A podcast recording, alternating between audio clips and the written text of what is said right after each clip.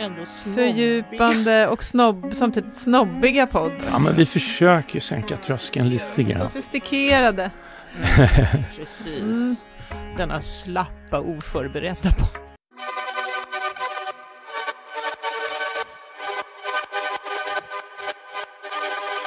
Välkommen till Konstpodden i själva verket. Ett nytt avsnitt med eh, Ulrika Stare, konstkritiker på Aftonbladet. Vår gäst Karin Pettersson, kulturchef på Aftonbladet och jag, Clemens Pöllinger, konstkritiker på Svenska Dagbladet.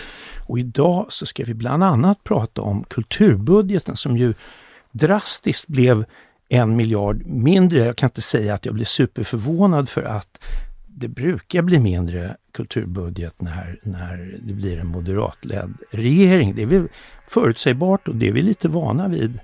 Men, men varför blev det en sån fruktansvärt stor minskning? Ja, det blev en fruktansvärt stor minskning tror jag. Dels för att vi går in i tuffare tider eh, och det är neddragningar överallt. Regeringens, den här regeringen verkar svika varenda vallöfte också på mer, inom mer prioriterade områden. Sen får man väl säga det är ju alltid så med eh, en kulturminister att eh, den personens kanske absolut viktigaste jobb är ju att vara stark gentemot Finansdepartementet och det verkar den här eh, kulturministern på många sätt inte ha varit då. Det är ju en ny, ny kulturminister och en ny finansminister. Men den här eh, nya kulturministern vi har, Parisa Liljegren, hon är ju inte har ju inte en politisk erfarenhet på den här nivån förut, så man kan tänka sig att hon kom in och att eh, finansen hade helt enkelt gjort klart budgeten mer eller, man, mer eller mindre, skulle jag gissa. Och sen vet man ju inte riktigt vad hon egentligen hade kanske, om hon hade velat slåss för något annat eh, eller inte. Hon är ju ett oprövat, okänt kort fortfarande museientréerna byter ju uh, fritt, ja. fritt, eller betalt, det byter alltid med, vi är vana vid det här sedan tidigare regeringsskiften. Ja. ja, och det kom väl inte som en jättestor Knappast. överraskning. Eh, och det är inte en fråga som jag heller brinner för, måste jag säga personligen. Eh, jag skrev någon text i veckan att det är inget som, inte det som gör mig mest upprörd, för att det verkar inte heller vara så, eller hur Ulrika, att det här har egentligen breddat, eh, liksom gjort att en helt ny publik har hittat till museerna. Nej, alltså det, både Myndigheten för kulturanalys och Riksrevisionen har ju gått igenom den här fria entrén. Ja, det gjorde de ju strax innan pandemin. Så det, ja, det har väl inte varit så, det kan ju inte ha hänt så himla mycket heller efter det, eftersom det rätt mycket var stängt då. Eh, och det har ju inte riktigt kunnat faktiskt bevisas att det har blivit breddat. Det har varit fler som har kommit, men det är lite samma gäng, typ. Och framförallt så har ju fler barn och ungdomar hittat till museerna och, det, ja, och deras fria entré kommer ju vara kvar. Mm. Men problemet har ju varit att museerna inte har kompenserats tillräckligt mycket. Mm. De har ju egentligen bara fått pengar istället för entrépengarna, men sen har de ju själva varit tvungna att skala upp mycket mm. med personal och så, så att det har ju fått dem att prioritera ner andra områden, som till exempel att försöka bredda, så att det blir någon sorts ond cirkel här där liksom, ja, aktiviteten och pengarna inte riktigt är synk. Ja. Nej, men det är ju en lätt fråga på något vis att diskutera, för den är så eh, alla känner till, alla vet vad det är, ett, en entré på ett museum, är det, är det gratis eller inte gratis? Och jag tycker att det är ja. synd, det hade varit det, men, men om man tittar på den här budgeten, vad som annars ingår, så kan jag vara mer oroad för eh, till exempel att man drar ner då väldigt kraftigt på det statliga bidraget när det gäller kulturskolan för barn, som ju sköts av kommunerna, men där staten de senaste åren har fört till mycket pengar som har faktiskt gjort att många barn, 33 000 som de själva bedömer, eh, fler barn och också från socioekonomiskt utsatta områden, som man brukar säga, eh, fattiga områden, har faktiskt fått tillgång till teater, musik, skapande. Och det det är ju, jag tycker det är mycket värre. Ja, det är superviktigt i ja. så unga år, den första kontakten, det sår så många frö. Ja, det gör det. Och sen kan man ju också vara väldigt orolig över ett, ett dråpslag som är i den här budgeten, att man skär ner väldigt kraftigt på folkbildningen. Eh, och det är lite oklart hur det kommer slå men det kommer slå säkert på folkhögskolor, studiecirklar, alltså den här mer gräsrots, liksom, eh, det som är det civila samhället eller liksom det som människor gör mer vardaglig bildningsverksamhet. Mm. Och det också tycker jag är väldigt oroande och väldigt synd. Så jag är mer eh, ledsen för det än den här eh, fri entré, även om det också, det är synd. Ja, det är klart det är synd. Ja, men det är mer en symbolfråga. Alltså. Ja, lite så. En annan symbolfråga, men den dök ju inte upp så mycket i budgeten som den är väldigt billig och det är ju Mm. kulturkanonplanen. Ja, nej, det, Men det är den- gratis. Den är ju ganska gratis, den är väl liksom typ fem personer som Ja, kokar ihop en kulturkanon. ja, men sen- det är väl det som ska liksom plåstra över. Det här är liksom, och det sa hon ju också på presskonferensen, Liljegren, att det här är deras, en av deras... Strand. Liljestrand, sa jag Liljegren? Nu, sätter, nu säger vi Liljestrand. Nu säger vi Liljestrand. Liljestrand, Liljestrand, Liljestrand. Hon heter, Mm. jag visste det, men jag sa fel. Ja, men ja. hon säger ju då att det är en av de tre stora punkterna i Mm. hennes reformagenda, eller vad det nu är. Eh, och det... Ja, ja, det har ju skrivits mycket om det. Det som är mest oroande med den är ju också att hon faktiskt inte har uteslutit att den här kulturkanon, som ju verkar vara en idé från Sverigedemokraterna delvis kanske, Mm. är också eh, ska kunna användas i någon slags framtida medborgarskapstest. Och då tycker jag att vi är inne på en väldigt otrevlig, eh, alltså att kultur, liksom, arvet eller Ja, man kan tycka vad man vill om kanon, jag tycker det är onödigt. Eh, och, och, Det är lite som att den finns ju ändå. Men det visst, finns kanske ja. ändå, och, och ja visst. Och förändras hela tiden. Ja. Och ska den plötsligt liksom huggas i sten och sen ska den användas som någon För sorts sorteringsverktyg. Ja, det, Det, blir kuggfråga på Esaias Tegnér. Ja, men precis. Vem Ja. har skrivit det här? Ja, det, gör mig li... det tycker jag är extremt obehagligt. Men då får vi Ja. väl testa alla framtida kulturministrar Ja, på den. Ja, det görs ju redan, precis. Ja, med, blandat resultat. olika, blandat resultat. olika författare. Alla som- kulturchefer ja, mm. också kanske. Just det, det är det som kommer sen. Ja, ja. Nej, Nu börjar, kommer jag Ja. engagera mig jätteflitigt i den diskussionen. Nej, Mm, men eh, så det känns fattigt tycker jag. Men, men inte så oväntat då kanske. Eh, det man får säga ändå om kulturbudgeten och kulturpolitiken, det är väl att det hade kanske kunnat vara värre och att man ändå då värnar det här public service eh, och mediepolitiken. Eh, lite oklart vad som händer med tidskriftsstöd och sånt väl. Men, eh, Nej, fast det låg nog kvar. Det låg nog kvar, Tror, ja. Nej, därför att den posten, det är både litteraturstöd och tidskrifter i samma pott. Just det. Men just den det. låg väl kvar, sen Ja. hur den fördelas, det är väl Kulturrådets... Ja. jag tror inte, i alla fall inte i år, Nej. att det händer något. Men, men jag hade tänkt att fråga dig om det fanns någonting bra med budgeten, men ja, att den var inte lika hemsk som man Mm. kunde ha. Ja, det hade kunnat vara värre. Sen är det väl en del som har lyft fram att det finns ändå pengar, en del pengar till det här med lite längre stipendier. eh, Ja, ja, för, ja, för konst och kulturutövare. ja, ja. 40 Mm. miljoner. Det är ju små, små pengar, men det är ändå det är någonting då. Ja. Jag vet inte. Jag Men tycker i ja, jämförelse med det andra så. Mm. Men pandemiåterhämtningen eh, är ju inte i full sving och Nej. det kommer man inte heller Nej, hela den- satsa någonting på, eller hur? Nej, hela den återstartsidén att man skulle tillföra pengar och den här utredningen som Mm. Linda Zachrisson satt med, det, de pengarna är bara borta, det blev ingenting. Ja, hela den utredningen är bara Ja. i papperskorgen. Ja. typ. Så Ja. är det. Och eh, det var ju intressant också på den här presskonferensen, för då säger ju kulturminister Liljestrand Mm. att, att kulturen har återhämtat sig. Kulturlivet Jaha. har återhämtat sig i, Ja, ja. st- i stora delar. Och Okej. det tror jag många delar av kulturlivet kanske inte själva håller med Det om. är mer en from förhoppning. Ja, men det var liksom hennes motiv då för att man inte heller går fram med de här pengarna. Men sammanfattningsvis får man väl säga att kulturen inte är eh, ett prioriterat politikområde i denna... Det är vi också vana vid. Ja, Ja, Ja. precis. Verkligen. Och den är ju så billig egentligen. Ja. Det, är inte, det är inga stora... Nej, det är väl Summor. ofta kaffepengar till kulturen.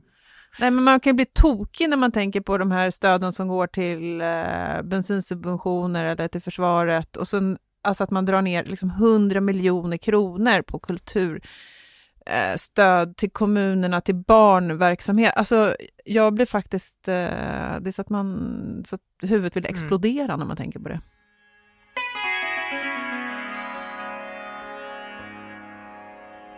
Tack Karin Pettersson för att du var här hos oss och talade om budgeten. Vi brukar inte prata så mycket om pengar i det här sammanhanget, men det är oerhört viktiga saker. Tack för att jag fick komma. En ära att få vara med i er vår. underbara podd. Ja, för det är ju vår podd. Det är ju det. Ja. och underbar. Aftonbladet och Och Svenskans. underbar. Mm. Och underbar. Och en Ja. ära för mig. Absolut. Tack Karin. Och för oss.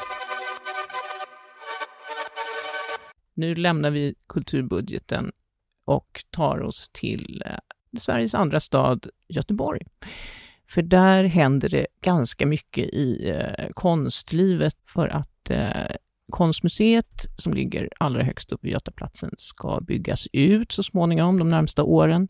Konsthallen ska flytta och eh, det ska byggas eh, ut så att det blir en helt ny stor institution för alla konstnärliga utbildningar, nämligen Nya Konst. Men vi kan börja med konsthallen, för den ska då flyttas. Den ska stänga våren 2024 och då ska den flyttas, har det nu äntligen beslutats efter 15 års diskussioner ungefär. Så ska den flytta till eh, Slakthusområdet i Gamlestan, eh, nordost om centrum. Det låter lite sådär busigt och hippt med Ja, men slakthusområdet. det jag har bara sett lite bilder från, nu har jag i och för sig sett eh, reklamiga bilder med körsbärsblom framför Oj. tegelbyggnader. Det ser väldigt fint ut faktiskt.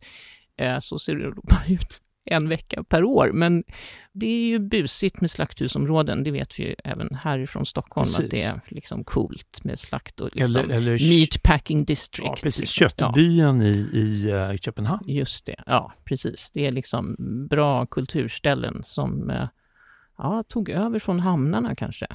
Först var det hamnområden som skulle bli kulturområden och nu är det slakthusområden. Eller nu och nu, senaste decenniet typ. Ja, hamnområden blir liksom mer Hammarby sjöstad. I Göteborg är man ju ganska missnöjd med den här flytten, för man tycker att man flyttar för långt från stan och det är ju inte, ja, jag vet inte. Det med perspektivet här jag inte det känns så himla långt ut, för det är en kvart att cykla och en kvart med spårvagn ungefär. Det går någon snabb spårvagn också, som faktiskt bara en hållplats. Och då, ja, vad ska man säga? Förut diskuterade man hissingen en placering i Frihamnen, men det blir det då inte. Det hade varit närmare centrala Göteborg. Och varit en del i Hisingens varumärkesbygge. precis som nu har nått stora höga höjder när Häcken vinner allsvenskan och alla helt plötsligt är någon sorts konstiga medgångssupportrar och liksom älskar hissingen och Häcken. Ja, men så blir det inte, utan det blir Gamlestan, lite mer kanske handboll, Redbergslid, ja, jag vet inte. Men eh, eh, jämför man med Stockholm så är inte en konsthallsplacering i en stads periferi så himla märklig, för att det är ungefär så det ser ut här också, med Liljevalchs, Färgfabriken, Magasin 3, Marabouparken, de ligger ju i utkanterna på bra ställen. Nu är ju Gamlestan visserligen ett jättestort trafikmot också, som kanske inte är så mm, härligt, eller så är det härligt. Modernistiskt. Det, det är ju Sundbyberg, eh, Marabouparken, är modernistiskt och modernt. Ja. Men man kan gå dit eh, ut med vattnet, ut med Mälaren faktiskt, om man tar en, en, en liten promenad från Vasastan så, så är, blir det lite naturskönt och idylliskt också. Det kan bli så även i Gamlestan, men det är långt fram. Och det är inte den, den eh, stora skandalen i Göteborg heller, att hallen flyttar. Uh, som det kanske vi sa, ja det. Den, den är ju inte funktionell, den som är nu. De kan liksom inte, de kan inte växla utställningar, de måste alltid ha stängt när de hänger om, och de kan inte visa vad som helst. Det är väldigt sådär, det, ja, det är oflexibel byggnad. Inte gjord för samtidskonst. Man får hoppas på att det blir, jag tycker de har lyckats med sina utställningar ändå, ofta, men eh, det, kan, det kommer bli mycket bättre, tänker jag. Men eh, nya konst, som just har mm, ganska nyligen ändå, nu i höstas beslutats ändå hur den här utbyggnaden ska se ut. Den är ganska stor. Det är då artisten, gamla scenkonsthögskolan, byggdes i början på 90-talet och då inkorporerade man det gamla flickläroverket, senare Källbergska gymnasiet, i artistenbyggnaden. Och nu när man bygger nya konst så ska den delen rivas. Men nackdelen med att riva Källbergska är att då kommer en fresk av Nils Nilsson som heter Dansen den hotas då av rivning, för den målade han 1935 för det här flickläroverket. Den är ganska stor och föreställer en, en dans helt Ja, enkelt, men väldigt färgstark. Eh, Ja, ja. Göteborgs koloristisk sak. Exakt. Nils Nilsson tillhörde ju de här Göteborgskoloristerna som ju eh, har fått ett litet uppsving nu här. Verkligen med två Igen. utställningar här i Stockholm på Liljevalchs plus, Åke Göransson och eh, ehm, Ja, vem är den andra? den andra. Ja, Den han som målar koster färgstarkt, underbart vackert.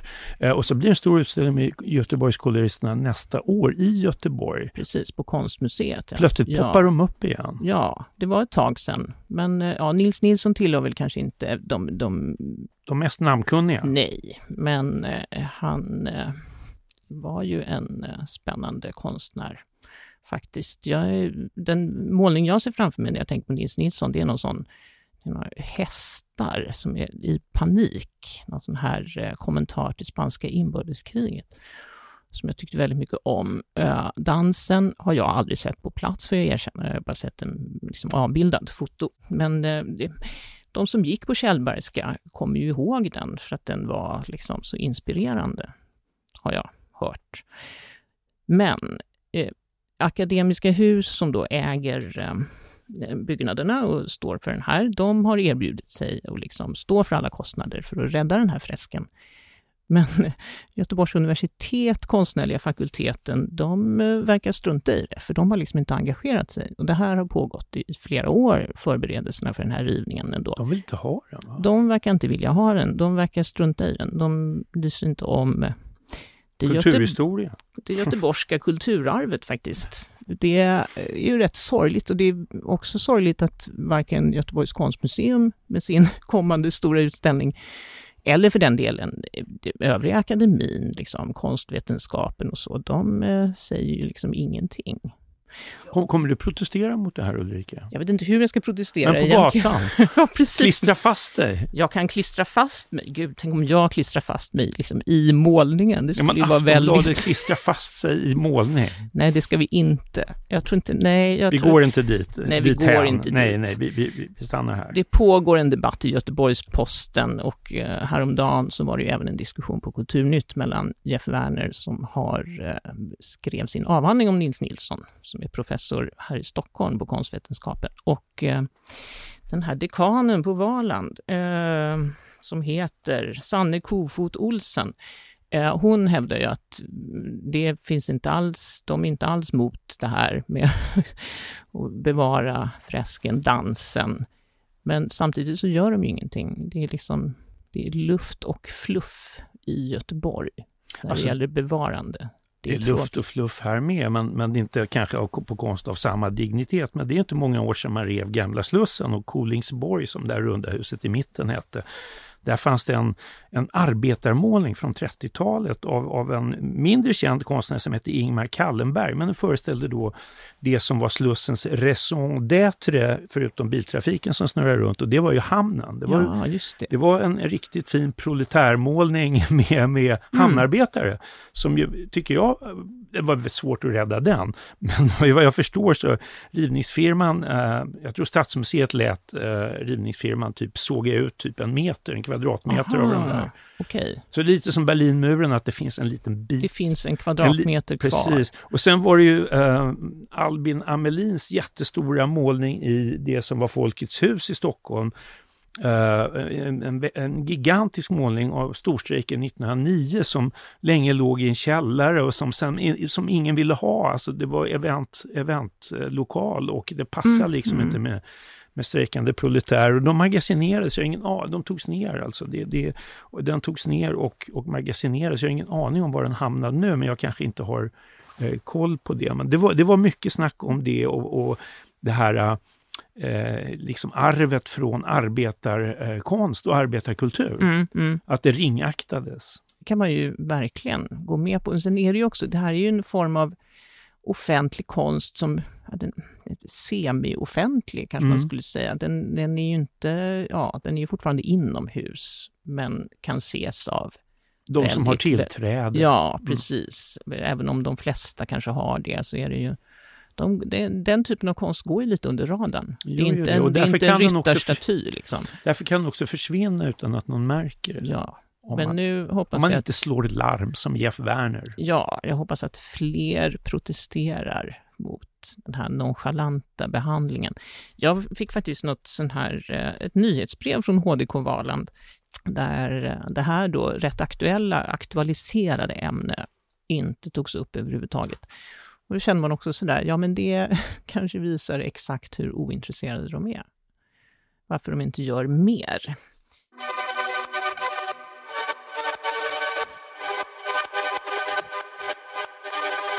Lyfter gärna fram galleriutställningar för jag tycker det är där man möter alltså, unga konstnärer och också etablerade naturligtvis, men man möter konstlivet på ett annat sätt. Man, den, liksom, det är ju eh, kommersiella företag, men, men det är ju helt fantastiskt att det bara är att kliva in gratis och se nya utställningar ungefär med en månads löptid. Så att många, det, det, man hinner se en hel del på ett år. Och då har Svenska Galleriförbundet gått ihop och eh, satsat på ett engagemang som heter eh, Gallery Weekend Stockholm och det är nu till helgen 11 till 13 november. Och i samband med det så öppnar flera fina nya utställningar och man ordnar också konstvandringar. Jag tänker att Syftet är väl att sänka tröskeln därför att, att en hel del gallerier ligger på Östermalm och det kanske ser lite exklusivt ut. Det kanske bara sitter en person där Mm. bakom någon disk. Det är liksom tomt där inne och så känns det så här ja, blygt törs jag gå in? Ja. Det är lite som att gå in i en dyr affär. ja, lite så. Att, att det tar emot lite. Men, men eh, alltså det är ju fullkomligt riskfritt. Man, det är ingen som pådyvlar en äh, äh, dyra verk utan man, man kan gå in och så kan man slinka ut utan att säga hick. Eller kanske bara hej. Um, och för att, för att liksom sänka tröskeln då så har man anordnat eh, galleri eller konstvandringar. Det är två stycken. En under helgen, en för nybörjare och en lite mera påbyggnadskurs. Man kan gå båda då, alltså man kan börja med Alltså, Ja, nybörjarvandringen. ja, och alltså, sen- ja, precis. mm. Och som, till slut så blir det då examen. Nej då, Ja. det blir ingen examen utan... utan Vi som får kulturminister. Ja, Ja, mm. men precis. men, men, men då, då jag, jag bara tänker, jag har en, tycker, man har en chans då, det var en fin utställning i Malmö av Per Wisén som jobbar på ett väldigt speciellt sätt. Han samlar på sig bilderböcker, till exempel Peter Pan eller, eller Förut höll han på med renässanskonst, men ja, det kommer jag ihåg. Ja. Och klippte in, eller han gjorde någon sorts collage som såg nästan ut som originalet, men Ja. med någon liten liksom skevhet. Ja, men så? förskjutningar. Ja, därför att vad han gör är att han då med renässansmålningarna eller nu med Alice i Underlandet, någon sorts Disney-style på det, och Peter Pan. Vad han gör är att han har då eh, typ hundra av de här böckerna, Mm. kanske utgångna, och så skär han ut eh, detaljer. Ett träd, en, en, ett djur, eh, ett litet landskap och sen eh, manipulerar han det så att säga. Han klipp, klipper och klistrar så att det blir, blir eh, samma känsla ungefär, fast det är tomt på gestalter kanske. Mm, Det, mm, det, precis, han det blir en annan bild, mm. men man känner igen det på något lite spökligt sätt. Mm, mm. Så att, det, det, det, är väldigt eh, arbetskrävande och eh, jag, jag tycker det är ett fascinerande sätt att jobba på. Och då hade han en utställning på Malmö, eh, konst, eh, på Moderna i Malmö alldeles nyligen med grejer från Alice i Underlandet och Peter Pan i Disney-tappning om jag förstod det rätt. Och de kommer nu till Stockholm till Cecilia Hillström Gallery. Ja, vad kul. Och så är det öppet även på söndagar. Ja, det är ju Bara det en som är grejen. För att det brukar ju inte vara öppet på söndag utan det är lördag som gäller om man vill göra gallerirunda på helgen. Men nu är det då öppet på söndag också. Och eh, sen så finns nya gallerier. Saskia Neumann Gallery på Linnégatan på Östermalm är ett nytt sådant. Mm. Tredje utställningen. Hon, Just det, öppnade nu i höstas, ja. eller tidigt. Ja, tidigt i Mm, höstas, mm. precis. Så nu, nu har hon precis öppnat till helgen här med, med, med Erik Georg som, som förut var, var utställd på olika gallerier men som b- inte syns på ett tag. Han gör en comeback kan man säga med väldigt skira akvarelllandskap som jag tycker är sevärda. Det är, det är eh, lite tunna rosa, ljusgröna och violetta färger. Man kan, man kan tänka till lite Hilma af Klint. i Ett, Oh, lite oh, an, an, ja, men det är abstrakt. Det är, det, det, det är alltså det är antydda landskap. Det är väldigt poetiskt och drömskt. eh, eh, och, och, och det var någon som sa svampigt. Mm, Alltså mm. lite flumssvampigt. Okej. Ja, de är, Ja, det är ganska, det är- ja, ja, det, det är lite mm, psykedeliskt. Det, det, det är något annat. Precis. Alltså, Spännande. Ja. Men om man ändå är ute på stan och går på alla de här gallerierna, då kan man även glida in på Konstakademin, eller hur? Och ju- se den utställning som öppnade, ja, det är väl kanske två veckor sedan Ja. ungefär, när postmodernismen kom till stan. och det är ju en tidsresa tillbaka till det tidiga 80-talet. Du har sett den Ulrika? Ja, men jag har sett den, ja, mm, jag såg den förra helgen till slut. Uh, det följer med också en fin liten skrift med liksom en, en kronologi. Citeras, citeras Lyotard? Det, jag, ärligt talat, Eller någon annan igenom Någon annan Ja, av de inte- postmoderna franska inte- filosoferna? De Eller, kör liksom inte så, det är inte så Ingen tung, teoribildning. tung teori Gud, vad skönt. bagage. Tycker inte jag i alla fall, att den presenteras liksom inte så. Nej, den presenteras ju ganska avslappnat faktiskt. De har ju också smugit in ett, det, mm, det finns ju vissa årtal som den här utställningen håller sig mellan. Det är ju typiskt att jag inte har dem i huvudet nu, men strunt samma. Men eh, de har tryckt in även ett, ett verk från 70-talet som man kan se om man hittar. Så ska jag ju inte avslöja vilket det är då, då men det är en liten, en liten twist där. Ett pre, ett pre-verk. en föraning om postmodernism? Ja, precis. Nej, men det var ju fina grejer där faktiskt. Såna här små anspråkslösa eh, målningar också. Max Bok till exempel och tidiga Ernst Billgren som faktiskt var väldigt, väldigt roliga, tyckte jag. En epok värd att återupptäcka tycker jag. Ja, men faktiskt. Jag mm, pratade ju lite med en av kuratorerna, John Peter Nilsson, som ju... På Moderna Museet. Ja, på Mm. Moderna Museet tidigare Aftonbladet för, ja, längre tillbaka. Ja, precis ja. Han eh, var ju lite sådär, ja det kommer ju mest sådana som kommer ihåg det här. Han vill ju att det ska komma yngre personer till utställningen också. Upptäcka det här som fanns innan de föddes. Inte, ja, Ja, det är det som är problemet med tidens gång så att säga. Att, att man kanske, eh, jag vet inte, man hittar inte tillbaka till det som, till äldre, äldre tiders konst så. Det är samtiden som räknas. precis. Ja, det är det ju. Men samtiden är ju rätt beroende ändå Men postmodernismen var viktig skulle jag vilja påstå. Eh, Ja, vi kan väl inte föreställa oss hur vi skulle kunna vara utan den. nej, Eller? nej, precis. Eh, det- Ja, nu hade- jag, jag var ju ung då så att säga.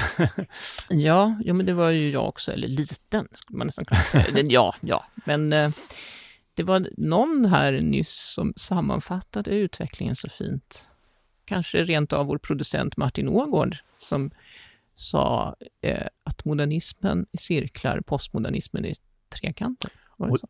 Och det är det ju verkligen. Man får se mycket trekanter, både eh, på Konstakademin och jättefin utställning också, en hyllning till postmodernismen på sitt sätt på Galleri Andrén Shevchenko, apropå eh, Gallery Ja, Weekend här, med Maja Aisin Öjers väldigt rödsvarta utställning där hon eh, har, direkt på väggen alltså har, har eh, stora tapetvådor med eh, väldigt spetsiga röda och svarta trekanter. Det är så postmodernt där inne så att, att Det är ju toppen. det är grafiskt väldigt slagkraftigt. Mm, mm. Postmodernismen regerar nu, Det, det, tillfälligt. ja, precis. Det är bra. Ja, har vi något mer? Alltså det finns alltid mer, konsten tar ju aldrig slut. Gammal konst hänger och på eh, auktionsvisningarna, Buckan i helgen här, Mhm. Bukowskis, det är visning eh, och, och, och det är ju jättekul att springa runt där och titta på eh, ja, lite bortglömda modernister från 1950-talet, Mm. många kvinnor bland annat. Dit kan man också gå utan att göra något väsen av sig naturligtvis. Ja, Mm. precis. Bara slinka in och slinka ut igen. Inte göra av med en krona. Det är bra. Det ska man passa sig för i dessa tider. Vi, vet att, vi hur? har ju hört här finansministern säga att det blir värre Ja. innan det blir bra. Mm. Det mm, gäller väl rätt mycket. Men ska vi... Ja, med det avrundar ju vi, med, Ja. med den sentensen, eh, går vi i mål för denna Mm. gång och ser Ja. fram emot att höras igen Ja. så småningom. Precis, om två veckor hörs vi igen. Då pratar vi konstkritik tycker jag, det bestämmer jag nu. Det tycker jag En också. teaser. En teaser eh, och, och vi måste göra det på ett kul sätt. Eller hur Såklart, Ulrika? Såklart. Du har lyssnat på en podcast från Aftonbladet och Svenska Dagbladet. Ansvarig utgivare är Anna Karenborg.